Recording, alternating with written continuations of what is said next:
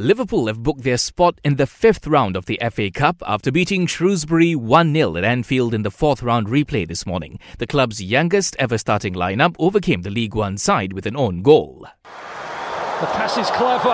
The header's going into his own net. Liverpool take the lead. And Ro-Shaun Williams is the man responsible for it at the end.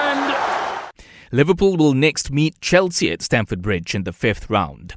Elsewhere, Derby County beat Northampton 4 2 as player coach Wayne Rooney helped set up a clash with his former club, Man United. The FA Cup fifth round ties will be held from March 3rd. And Datuk Misbun Sidek is confident of producing another world number one badminton player in his new role as the National Junior Development Director. Misbun has coached three players who are ranked number one in the world and says he's determined to look for a fourth. The former national player was responsible for producing some of the country's best shuttlers, including his younger brother Rashid, Datuk Lee Chong Wei, and Roslin Hashim.